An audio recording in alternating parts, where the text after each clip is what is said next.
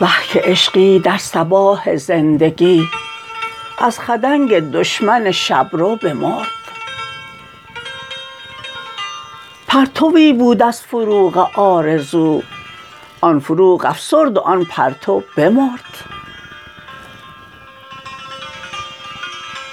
شاعری نو بود و شعرش نیز نو شاعر نو رفت و شعر نو بمرد.